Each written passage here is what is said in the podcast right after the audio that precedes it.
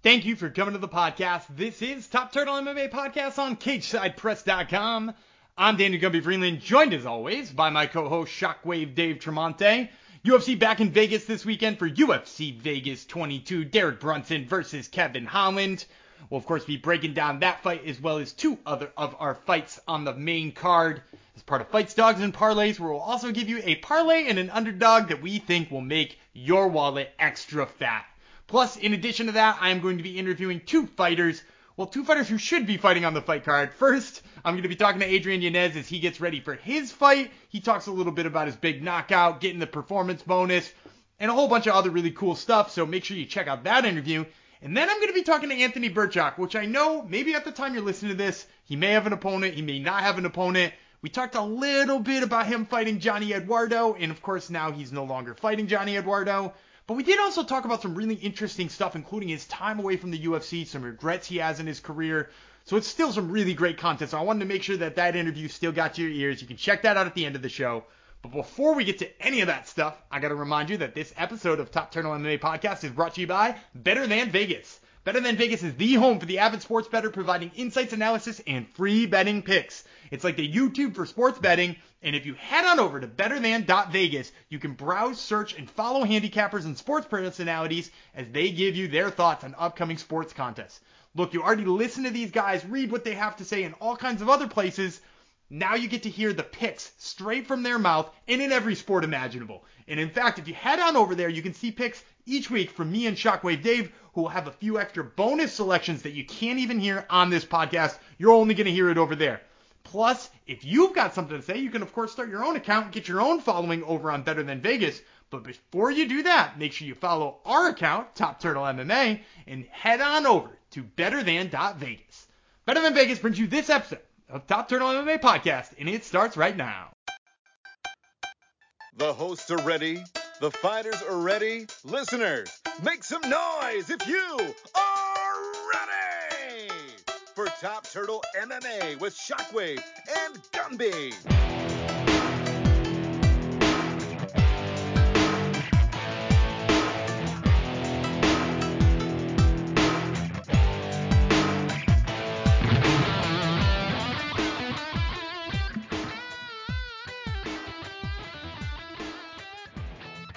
All right, and joining me now is Adrian Yanez, who fights Gustavo Lopez at UFC Vegas 22 on March 20th. So, Adrian, you're coming off that huge head kick knockout. I, want you to just quickly take us through what it feels like to do that in your UFC debut.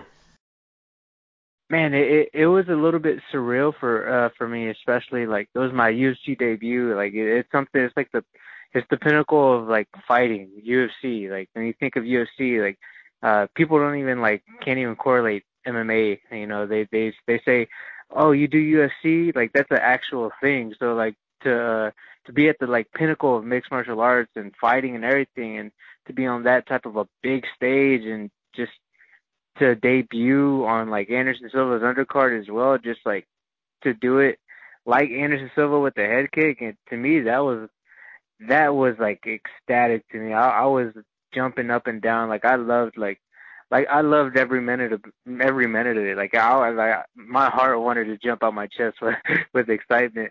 Uh, just because man, it was like the biggest stage ever on my career, and then just to go in there and like do that and like show show the world that hey, I'm here. That that that was pretty cool.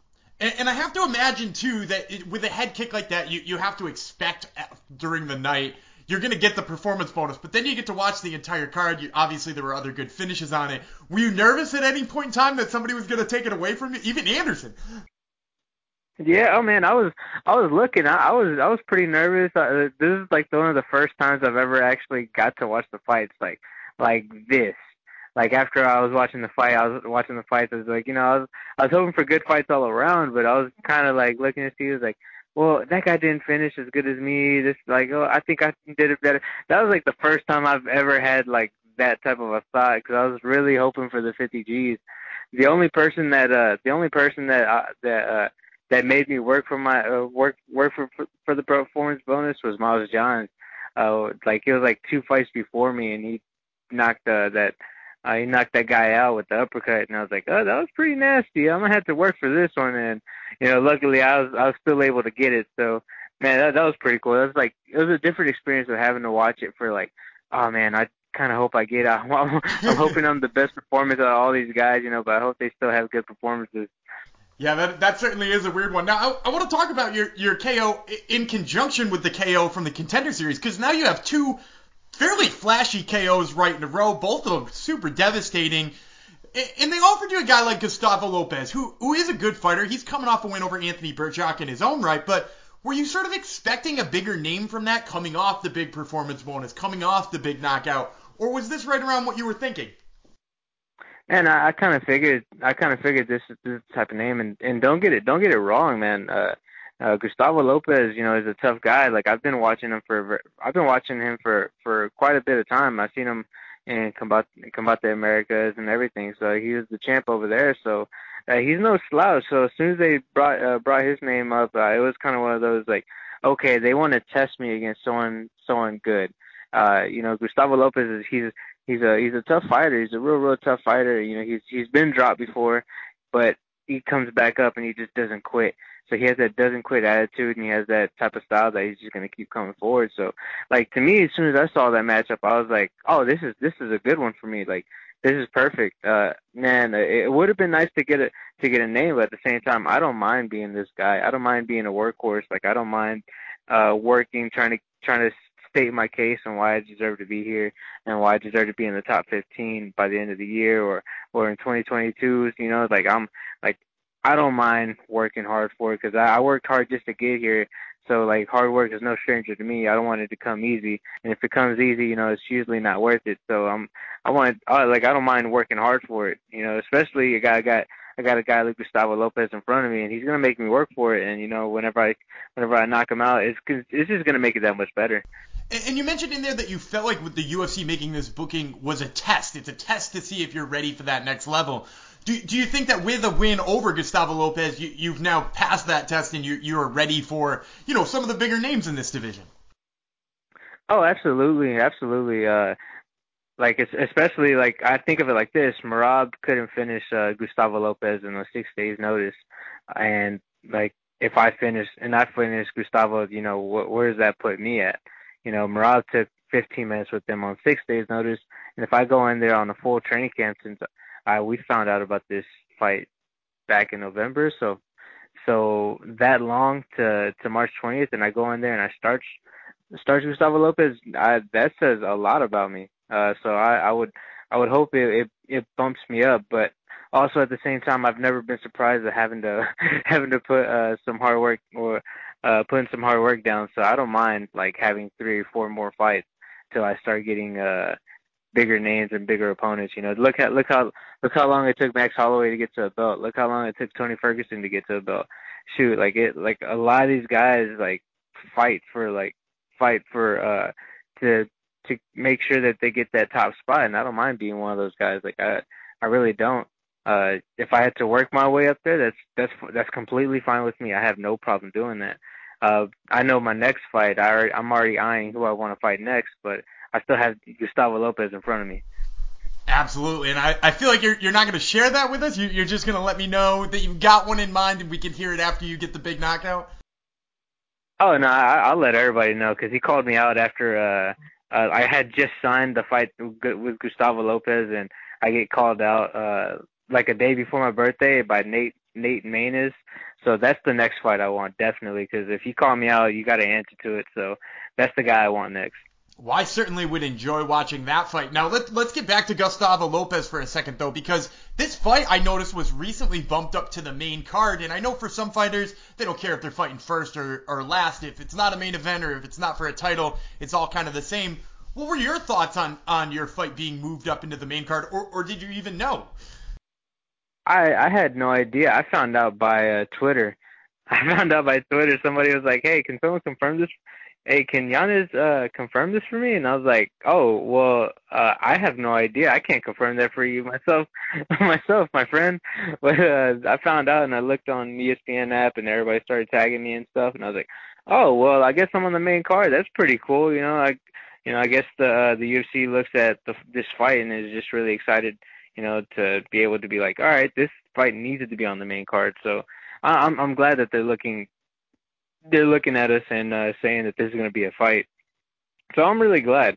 They, to me, like it's it's it's almost like a it's almost like a dream come true for me. You know, I'm coming off of a, a contender series stoppage, then I go into the UFC debut, get a knockout, uh, like two back-to-back uh, finishes. Now I'm coming into this fight riding a five-fight win streak, uh, four finishes in that uh, in that five-fight win streak. So, uh, you know, I'm on, I'm on a really good roll, and I just want to keep that ball rolling against Gustavo Lopez. And now I get to show it on ESPN. You know, I saw it was ESPN, ESPN Plus, so I I believe they'll be able to watch on ESPN. So like to me that like I grew up watching ESPN top uh top 10. So it's it's one of those things for me that like like it it, it was a it's it's kind of a dream come true, but at the same time like all of it's already pushed out of my mind and I'm just ready to go fight. Like I've I'm taking it as any other fight as I, as I would. No no added pressure, just relax and ready to go in there. But it's gonna be cool if I'm able to be on the uh, ESPN top 10. For sure. Now, I- am curious too because we've talked a lot about your striking. We've talked a lot about the flashy knockouts. But but you're a guy who's got a black belt in the gi for jiu-jitsu. Like you're a guy who we know has good ground game when he wants to go there. Is, is there a reason why we we don't see more of your jiu-jitsu? Man, it's just one of those things that uh I love knocking people out. Like I, I I can't stress it enough. I love hitting people and I love knocking people out like that because I grew up on boxing. I remember just like uh, being a kid and watching like the knockouts and just watching the hands and being uh infatuated with like people getting uh knocked out and I was like, "Oh, this is pretty cool. Like this is really really really cool." Um you know, in the ground game, like I started off like I started off in jujitsu. Like that was my first thing I ever learned was jujitsu. I got my I got my purple belt before I even like could consider myself a novice at striking. So, uh, like uh, when I got my purple belt within like two years. Within two years, you know, I was like accelerated pretty fast, and I was like, I was like, I was learning a lot like that because that was that's what consumed my life for like about uh two two and a half years before I even uh really did any like kind of kickboxing. You know, before I switched over to uh my coach Saul Soliz now uh and started working on my striking. So I I uh like pride myself off of being a jiu-jitsu guy, but at the same time, like I've been knocking people out, and it just feels really, really cool because like I feel like the performance bonuses are usually given given to the people who knock people out instead of submissions, and that you know if I can put on a knockout every single time and get 50k, that's that's that's ideal to me. Just add another 50k onto what you're already getting, you know, makes your life a lot better. uh, but man, I have I have no problems going to the ground, man, but uh, it's it's also like a judging thing too. Like man, like I don't like to give up takedowns because it scores points. And then also, and then also like jujitsu. Like if I if, like if the guy takes me down, stalls me out, is gonna. And even if I'm like throwing up all these submissions and doing a little bit more damage, it's not gonna. uh The judges are gonna look at that and kind of just be like, well, the other guy was on top. We'll give him that round. Like even though he probably did no damage, he just kind of held. Uh, and it was just just one of those things. I'm just like, I don't want it to go to the judges. I just want to go out there, knock people out. Like, and if if I happen to knock them down and I stay on top, you know, I, don't be surprised if I finish them with the submission. You know, just I just rather just knock all these people out because I know I want I want performance bonuses, and then uh, you know I don't want fight of the night bonuses. I want performance bonuses. That you know I just want all finishes. Uh, just no no no type of getting hit. well, we certainly like that, and I guess that kind of leads me to my last question, which I feel like is fairly predictable at this point in time. But I usually like to get my fighters to give me a prediction on the fight. How do you see this one ending? I feel like I have the answer, but why don't you go ahead and give it to us? Oh yeah, like I would love a first round knockout. Uh, I would absolutely love a first round knockout. Uh, but just depending if he could take if he can take the punches, then it would be a second, third round knockout. But if he like if if he comes in uh taking me lightly, just as a striker, I'm predicting the first round knockout. All right, well, you're here to hear first, folks. This is Adrian Yanez, who fights Gustavo Lopez at UFC Vegas 22 on March 20th, live from the Apex. Adrian, thanks so much for the time, man. I really appreciate it. And thank you so much, man. Thank you so much for the platform. Well, we hope you enjoyed that interview with Adrian Yanez. I, of course, once again am Daniel Gumby Freeland. I am now joined by my co-host Shockwave Dave Tremonte. Dave, let's start here. Leon Edwards this week was supposed to get a title shot if he won impressively. Of course, now we see it going to Jorge Masvidal after the unfortunate ending this weekend. What are your thoughts on the whole event and the booking of that title fight? Gumby, the welterweight division has long been my favorite division in the UFC since the days of one GSP and his alien loving self. And I feel like it's kind of a mess right now, not at the top, because Kamaru Usman's obviously holding it down, very impressive champion, has a real shot to go on a run here, um, maybe even challenge GSP for consecutive title defense, uh, title defenses. But that being said, after the champ Kamaru Usman, I don't feel as though there's really a clear cut number one contender. I don't feel as though uh, Jorge Masvidal coming off a 50 to 45 loss deserved that rematch. But hey, we're all adults here. We get it's the fight business. We know why we gave Masvidal the shot. Uh, and then you have Colby Covington, who holds a loss to Usman, very competitive fight. I would be fine with that rematch more so than I would have been Masvidal. And I don't love the idea of Leon Edwards getting a title shot off – a controversial eye poke, even though I think he was going to win that fight. I'd like to see Leon Edwards beat someone, uh, you know, maybe a Stephen Wonderboy Thompson, a Michael Chiesa, whoever the case may be. But then you have guys like Woodley and Maia, and even Chiesa for that matter. I just don't see them uh, being champions uh, again in Woodley's case. And it's just a very weak top 10 in a division that has like 70 fighters and is typically regarded as being really competitive. What do you think? Yeah, I think the problem largely with this division is we're not seeing a lot of turnover, and it's not due to the fact that there aren't you know, great up and comers that are there, right? Like we have the Jeff Neals and the Sean Brady's. Uh, Sean of, Brady. Yeah, of course he's now our new favorite on the show, but like we have a bunch of those guys that that fit that bill. The problem is, and, and this also speaks to the problem that you mentioned why we don't have a clear cut number one contender. None of those contenders are willing to fight each other. Right now, there is exactly one guy in the UFC top five in the welterweight division who has a win over another top five fighter. That's it. One. And it's Stephen Wonderboy Thompson beat Jorge Masvidal like four years ago. And that's it. There are no other guys who've got wins over top five opponents. Masvidal doesn't want to fight Colby. Colby doesn't want to fight Masvidal. I don't care how much they say they want to fight each other. They're not interested. You know, Gilbert Burns would probably fight both of them, but again, it's a dangerous matchup for either of those two. You know, it's just, and, and we saw that even with Leon Edwards. He wasn't willing to fight certain people in the division, and they're not willing to fight him because, hey, he doesn't have a big name behind him. So uh, this this inability to fight one another makes it so that they don't fall out of the top five. And those guys like, you know, like I said, Jeff Neal, you know, I mean, guess Jeff Neal got his shot against Wonder Boy, but like those level guys don't get their chance to move up into that top five because nobody's willing to fight them. Nobody's letting anything move in this division. So we're getting stale contenders who are undeserving and young guys who are kind of stagnant. So uh, the reason for it for me has got to be just like you know, Jorge Masvidal pricing himself out of pretty much every single fight except for a title fight. And you could say a similar thing with Colby Covington just having a big ego thinking, you know, he's a huge draw, which, hey, I, I don't even know if he's a huge draw or not because he hasn't fought recently enough or on a card where he could be a big draw. So, uh, yeah, I, I think there's a lot of problems with the welterweight division, but I think most of it stems from that fact. So, you know, everything you bring up, I just want to say in, in wrapping this up, I think a lot of it still falls on the UFC, though. I know you mentioned guys don't want to fight each other, but the UFC can make people fight each other if they don't want to fight yeah. each other. You saw that with Leon Edwards, right? Like he was going to fight Khamzat Chimaev, right?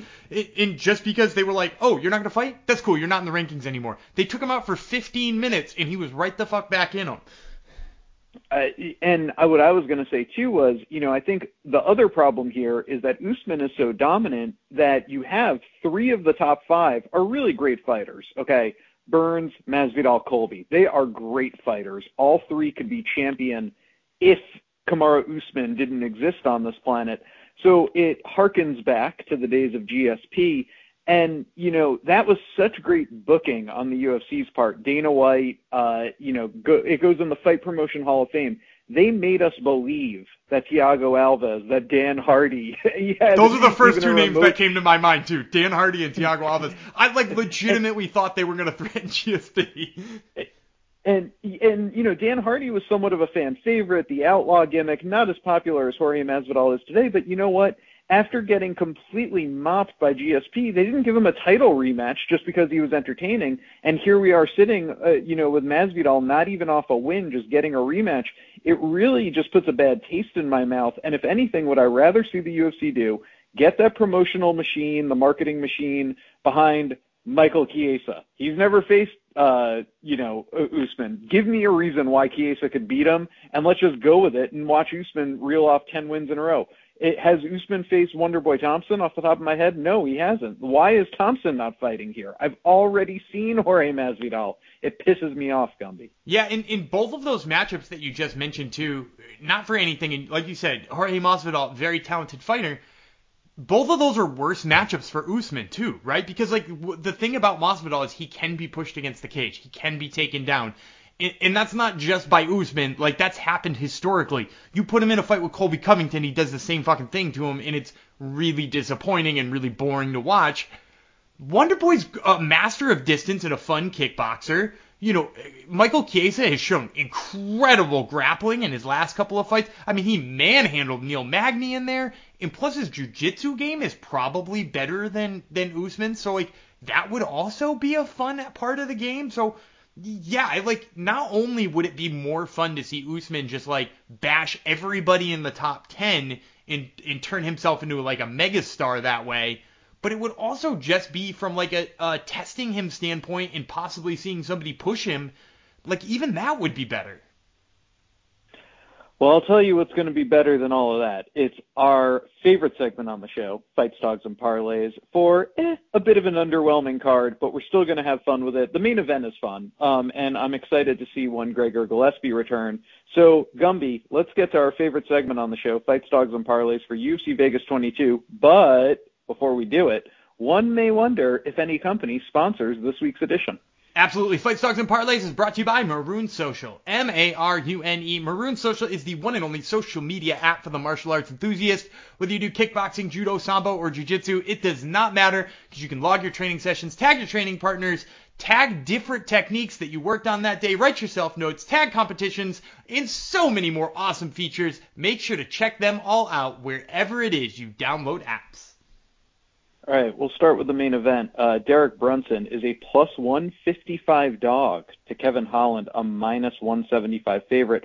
Brunson coming off three wins in a row over Elias Theodorou, Ian Heinisch, Edmen Shahbazyan, TKO over Shahbazyan. Before that, he lost to Israel Adesanya, Jacare Souza, so three and two in his last five.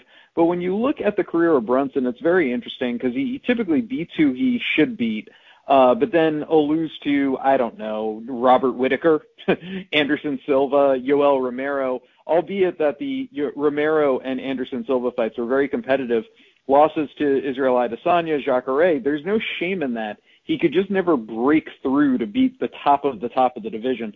Kevin Holland, on the other hand, a lot of hype behind him right now, on a five-fight win streak, BPF from Jacare Souza, um, Darren Stewart, Joaquin Buckley, uh, Charlie Ontiveros, and Anthony Hernandez TKO'd four out of the five mentioned. Darren Stewart, the only one who went to decision, split at that. You'd have to go back to his fight against Brendan Allen to find his last loss back in October of 2019. So he stayed very active in 2020.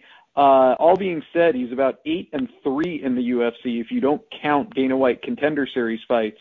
So, what do you think here? He is the favorite, the younger fighter, the up and coming fighter. Who are you taking?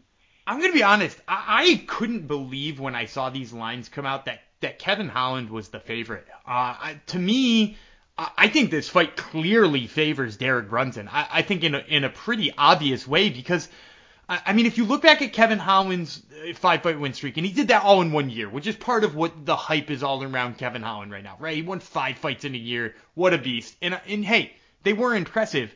But the thing I will say about Kevin Holland over that time is, first of all, very low level of competition. With the exception of a quite a bit older Jacare Souza, most of those names are not guys you're writing home about, right? So th- that's the first piece. The second piece I will say is that Kevin Holland repeatedly has had issues with the takedown over the course of his career, right? Like if you go back and look at his career, I mean, even look at that Jacare fight, right? Like Jacare took him down twice and seemed by all sense of the word seemed to be clearly in position to dominate him for a grappling round when Kevin Holland knocked him out from the seat of his pants in like the wildest fashion ever.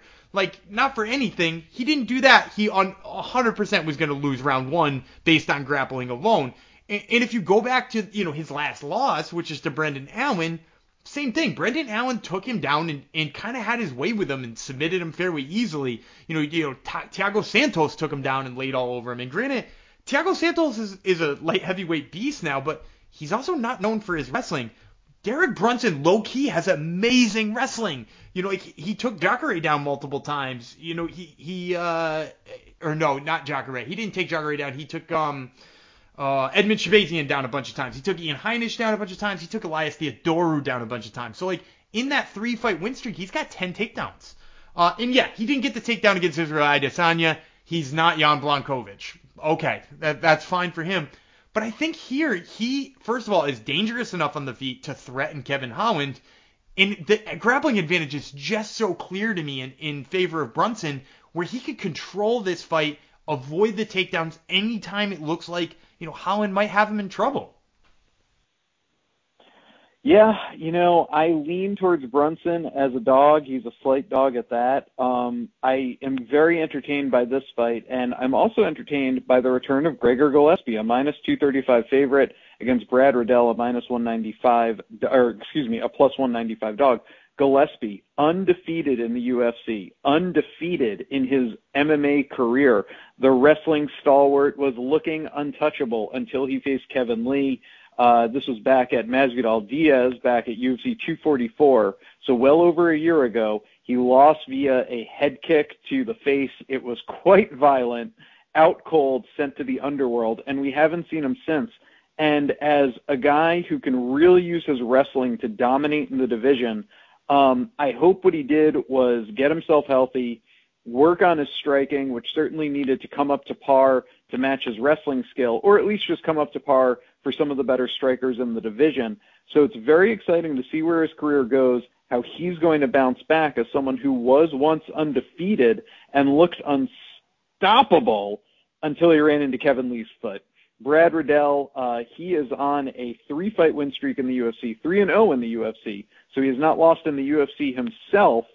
What do you think here? And as a plus 195 dog, do you like laying some money on him. So I would say, first of all, if you are betting this fight, there's no way you go after Gregor Gillespie at negative 235. That that is an absurd number for him coming off of a knockout in in coming off of him being gone for this long, especially against the guy in Brad Riddell who has a, a background in Muay Thai and and background in kickboxing. The dude has taken pro fights in both of those. So like why would you want to pair him up with that guy unless you really want to test Gregor Gillespie and know if he's the real deal again, and, and he's made those changes. So I, I definitely pat the UFC on the back for making that, you know, matchmaking that because ultimately it's going to let us know what's next for Gregor Gillespie. Is he the real deal? Is he not the real deal?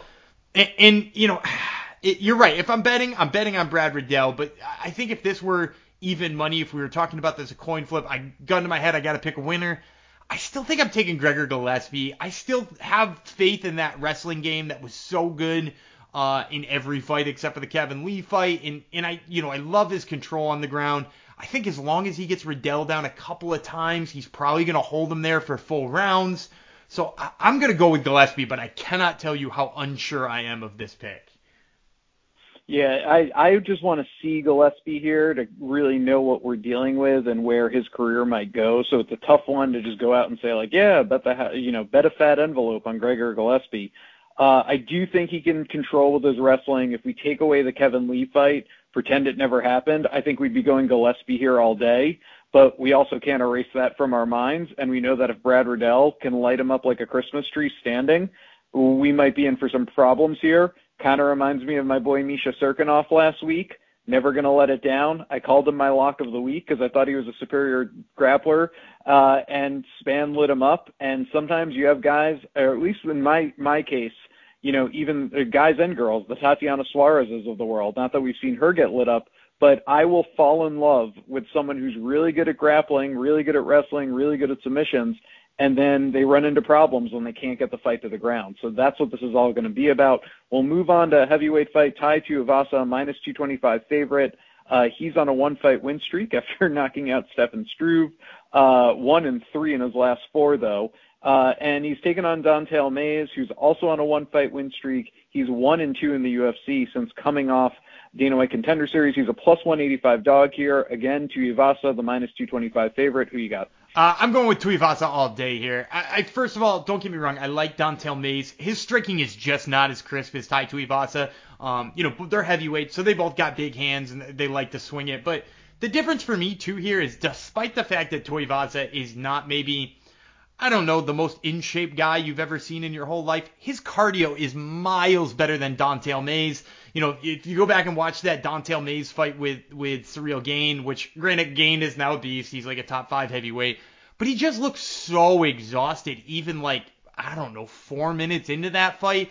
And, and Tuivasa comes with a pace. So for that reason, I, I think Tai Tuivasa is a pretty safe pick here. You know, if, if you're doing a DraftKings lineup or something like that, he's probably going to land a knockout because this is a big boy fight. Um, so, you know, like, I think he's a pretty safe pick here. Uh, and, and I expect him to get it done probably a little bit later on when Mayes starts to get tired. All right, then. Uh, I'm not going to argue with you on any of that. Uh, underdog of the week is Mont Montserrat Ruiz, a plus 300. Why do we like him? So Montserrat Ruiz is taking this fight on short notice, and she's fighting Cheyenne Buys, who's got a ton of hype coming on her, after, uh, coming off of the Contender Series. Her her husband is actually also fighting on this card, JP Buys. And the reason I like Montserrat Ruiz is that if you watch her fights in Invicta, she just comes forward with like violent intentions all the time. And that gave Cheyenne Buys a little bit of trouble when she was on the Contender Series against somebody who wasn't even as good at striking as Montserrat Ruiz. And Ruiz also, not for anything, trains at King's MMA, which gives her a very good set of training partners when it comes for striking. And then she cross trains at 10th Planet for her jiu-jitsu. She's coming off of a very, very cool scarf hold key lock submission victory. She's so fun to watch on the ground. So I saw her coming starting up at plus 300, and I'm sure it's because of the hype on Buys. It's because of the short notice stuff. But if I'm looking for a dog here on this card that's not named Derek Brunson, let me tell you something. Montserrat Ruiz, especially at a monstrous number like that, plus 300, it's definitely worth at least dabbling on. Let's dabble on our parlay to play this week. Max Griffin's a minus 165, Grant Dawson a minus 210. So two favorites, but pair them together. You'll get yourself plus 135 odds on it. Let's break it down. So Max Griffin for me is a, a cinch here against Kenan Song because eh, the, the thing about Kenan Song is he's very physically gifted, but he muscles almost everything he does. Uh, if you look at his takedown defense, if you look at his counters, if you look at, you know, anything he does in the clinch, it just looks like he is using pure athleticism and pure strength. And he's going to be doing that against a guy who has not only got good cardio, but is incredibly durable and physically strong himself. So for that reason, you know, I'm all over Max Griffin, especially if you're getting him at the 165 mark. I also love Grant Dawson. I, I think for me, the biggest sell here on Grant Dawson is that he's coming up to lightweight. I think he's always belonged at lightweight. He's had weight troubles at, at featherweight. You know, he, he keeps a good pace at featherweight, but like, how much better is that going to be now that he doesn't have to kill himself to make the weight or kill himself failing to make the weight? Not to mention, it, he puts on a great pace. He's fighting a 41 year old dude who has only fought eight times in the last eight years. Now, granted, he's seven wins, zero losses, and one draw in Leonardo Santos, but at the same time, he hasn't fought, you know, the best of the best. And in addition to that, he's he's getting really old and hasn't fought in a while. So I love Grant Dawson for those reasons. So pair those two together, plus money, can't beat it. Boom. All right. That wraps up our fights, dogs, and parlays. We sure hope you enjoyed it. Follow us on Twitter at Top Turtle MMA. Follow us on Instagram by the same handle. We're always tweeting about these shows. We're always welcoming feedback. Let us know if we did you right. Let us know if we did you dirty. Keep an eye out on Better Than Vegas and our social media streams for our gambling video breakdowns. We love giving you guys gambling advice, and we sure hope you appreciate it. We sure hope we've made you some money along the way. Gumby, what do we got lined up to end the show with? To end the show this week, we've got that interview with Anthony Birchak that I mentioned up on top. Of course, he's no longer fighting Johnny Eduardo, which, you know, he was at the time of the interview, so you can skip over that stuff if you want, but there's some really interesting stuff there about contracts, about some waiting for fights, about his time away from the UFC. I really think you get some great insight into him as a fighter and him as a person, so make sure you tune into that right now. And joining me today is Anthony Birchak, who fights Johnny Eduardo at UFC Vegas 22 on March 20th. So, Anthony, before we get talking about the fight with Eduardo, I, I want to take it back to your first run in the UFC because this is actually your second time in the UFC. You went two and two last time, coming off of a win and, and then you wound up leaving the UFC after that. Can you can you take us through some of the circumstances that you know led you to leave the UFC coming off of a win? Yeah, so um, during that whole time, there was a lot of turmoil with like the uh, with the whole WME IMG buyout, and uh, there was a couple of contracts like mine, for example, um, that were kind of in that in this limbo area. I think Carla uh, was another one, and so was uh, like Ryan Bader and then the Monsoon at that time. And um, you know, I, I was trying to I was trying to get turned around as quick as possible, and uh, you know, I was trying to hit up Sean Shelby and a couple of other people, and it was just it was just something kind of going forward that seemed like uh, you know I couldn't I couldn't get re-signed right away, uh, and they wanted to wait till the end of that year. Um, well, you know, I kind of came over some hard times, and push came to shove for me, so I, I like I started getting like red notes for my for my electricity and you know like 30 notices on eviction. And I was like telling like Sean Shelby like hey man like I'm ready to take any of these last minute fights. Like I need I need some work. You know what I mean? And uh I tried to end up fighting uh Rafael Assunção when uh Aljamain Sterling got sick uh, I think it was for the first UFC New York event and um and Sean was like, "Ah, oh, that's a tough fight, man." And I go, "Well, they're all tough fights. The UFC, you know what I mean? There's like really nobody easy." So um, we tried to make that fight happen. Uh, something happened with the New New York Athletic Commission not letting it get approved, and uh, Sean's like, "Well, you know, you can test free agency. Like that's that is an option as well." Um, so that's what I did. I tested free agency. Uh, ACB in Russia offered me a good amount of money. Um, Combates Americas offered me a, a good amount, and then um, ultimately I ended up signing with Rizin, um, which which was like my dream to fight for, you know, in Japan. And uh, Rizin had a had a good division that I'd like to step in, and it, it didn't pan out the way I thought it was going to be. It was actually probably one of the worst, most detrimental things to my career, uh, going 0 and 3 in Japan. But um, you know that was that was the kind of the path that it went down. Um, not being released by the UFC, just you know, me testing free agency and, uh, you know, them not giving me a contract uh, to turn back into.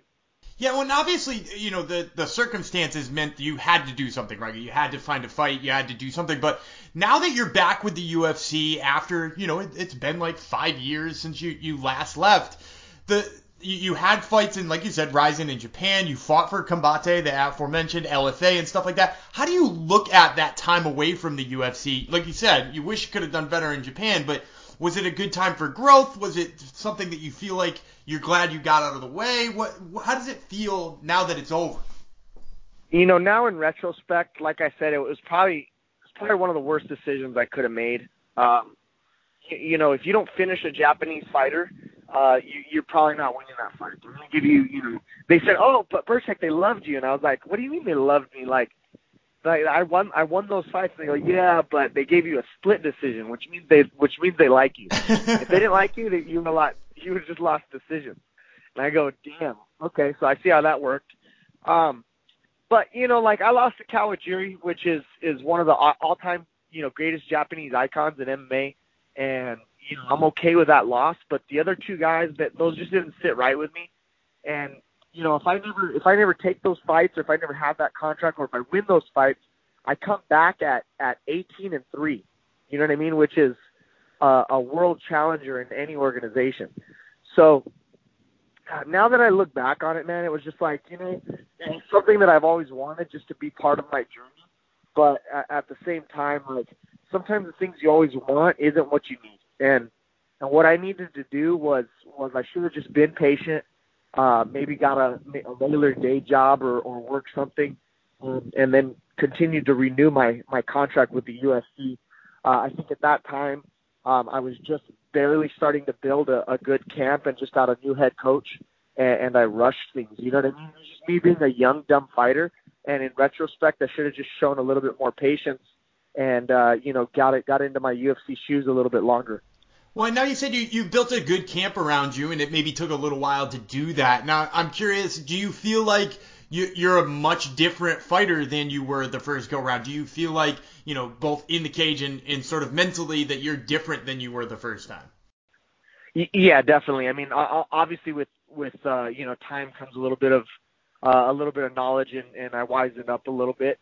Um, you know, I'm, I'm feeling a lot more mature, a lot more patient. Uh, I'm not rushing things. So uh, now that I got good coaching, man, and I and I really never have had um, the same corner uh, over more than two fights in my career. Uh, Coach Casey Halstead here in Las Vegas and Coach Ray Sefo um, have really come together to, to invest into me and, and put me in a good position to be successful. Um, you know, we're working on a, a bunch of stuff right now that it, it's just it's clean, it's basic, and, and it's and it's what's going to win fights. And I, I kind of gravitated away from that, and and now it's like we're we're coming back to it. It's like being mature, being understanding of like, hey, this is what wins fights. Like all that flashy shit, you know, yeah, it makes it exciting for people, but you know, winning is what we need to do. So that's that's where I'm at right now. You know what I mean? I'm I'm uh, two and three in the UFC right now. I'm trying to get it at least to a 500 record so that I'm three and three, and uh, really reevaluate from there uh, what I need to be doing to continue to be successful and make this last little part of my career, this last run, something that is, is viable and something that is, is real and, and will solidify my legacy. And, and you said in there too that that you know you you're getting away from some of the stuff that's flashy and doing what works instead. I, I know you've got a wrestling background, a, a Brazilian jiu-jitsu black belt. Does that mean you feel like you're you're putting more emphasis on that grappling game that you know maybe occasionally you've gotten away from in your career? Yeah, I mean when you look at when you when you say it like that, right? That that would be that would be that was my bread and butter, and um, you know striking would be the weak link in my chain and I've always tried to polish my striking. I've always brought in, you know, world class striking coaches or, or gone to uh, coaches that, you know, have shown a little bit, you know, the Bang Muay Thai system, traditional Muay Thai, um, you know, boxing, and and now it's at a point where, uh, you know, it's it's look stud. This is what you do. You you wrestle and you choke people out. Now we just need to make you competitive on your feet so that you can you can stand and bang with any striker, but you don't have to. You know, and and like and that's where we're at because when you look at like my finishes, I almost have as many knockouts as I do submissions. You know what I mean? So it's is it a weak link in my chain? You know, not necessarily, but I will always say so because I come from the wrestling and grappling realm. So striking is not, you know, it's not like I would go sign up for lion fights and, and do a Muay Thai fight. You know what I mean? Although, although I wanted to, like that was something that came up too after my first run in the UFC. I wanted to sign with lion fights and get a Muay Thai fight in, but uh, but no, now now that we're we're a little bit being more uh, mature and understanding of what what makes me me, it, it's it's it's the wrestling, it's the grappling, it's choking people out, it's it's submitting people, and and that's how, you know, that's how I need to win these fights, man. Is I need to get it to to the the most the part of the fight that, that favors me the most, and, and that's the ground. Well, I love hearing that. Now you're fighting a guy too. Let's let's talk about this fight with Johnny Eduardo. It's kind of a weird fight because he hasn't fought in three years. Obviously, that doesn't make him an easy guy to game plan for. He's also a black belt in the ground, and, and you just mentioned you kind of hope the fight goes there. How, do you feel like your your wrestling and grappling weighs against? You know, he, he's a black belt under Andre Pederneiras. That that's a not an easy thing to deal with. Yeah, no, I mean, I, and I've gone up against a couple of black belts under Andre Pederneiras. You know what I mean? I think, um, you know, Dileno Lopes was probably one of his top one of his top dudes that had had an amazing guillotine, had some amazing submissions, and uh, you know I, I've already seen kind of what that, what that has to offer. Um, Johnny is more of that Muay Thai background, more of that kickboxing and uh, shoot box style fighting. You know what I mean? Which I already seen with Thomas Almeida, and you know I've already seen those worst monsters coming out of Brazil. I've already seen the worst of the worst, and uh, you know Johnny Eduardo being off for 33, 34 months, him being 42, and this being a short four week camp, all of that only favors me, you know, and, and, and I truly feel like I've done I've done the work, I've I've made my sacrifices, I've done everything possible to win this fight, man. And and when I look at film and when I look at the people that he's fought, like Aljo, Nathaniel Wood, uh, Matt Lopez, who's from you know an hour east of me in Arizona, um, all those dudes got the fight to the ground. All those dudes ended up, uh, you know, dominating him and winning him, uh, winning in a, in a finishing fashion. So, you know, I think as long as I can get the fight to the ground, as long as I can stay, uh, you know, heavy on top, continue my pressure and ground and pound, um, he's going to want an easy exit out of there. He's going to give me his neck, or he's going to leave an arm hanging behind, and, and I'll be able to finish him. Well, we're certainly looking forward to that fight. Once again, fans, this was Anthony Birchak who fights John, Johnny Eduardo at UFC Vegas 22 on March 20th. Anthony, thanks so much for the time, man. I really appreciate it. Hey, thank you, man. I really appreciate you taking the time to talk to me, man. It makes me feel special. Well, that's going to do it for another episode of Top Turtle MMA Podcast. We want to thank you, the fans, for tuning in each and every week. We certainly couldn't do what we do without you guys. We also couldn't do what we do without our sponsors, Marune Social and Better Than Vegas. And of course, the headquarters of this podcast, CagesidePress.com. Make sure to head on over there for all of your UFC and MMA news. And of course, for other news and other MMA stuff, you can head on over to our Twitter and our Instagram at Top Turtle MMA on both of those platforms. You'll certainly love what you get if you follow us there. And until next week, I'm Daniel Gumby Freeland. He is Shockwave Dave Tremonte and we will see you next week.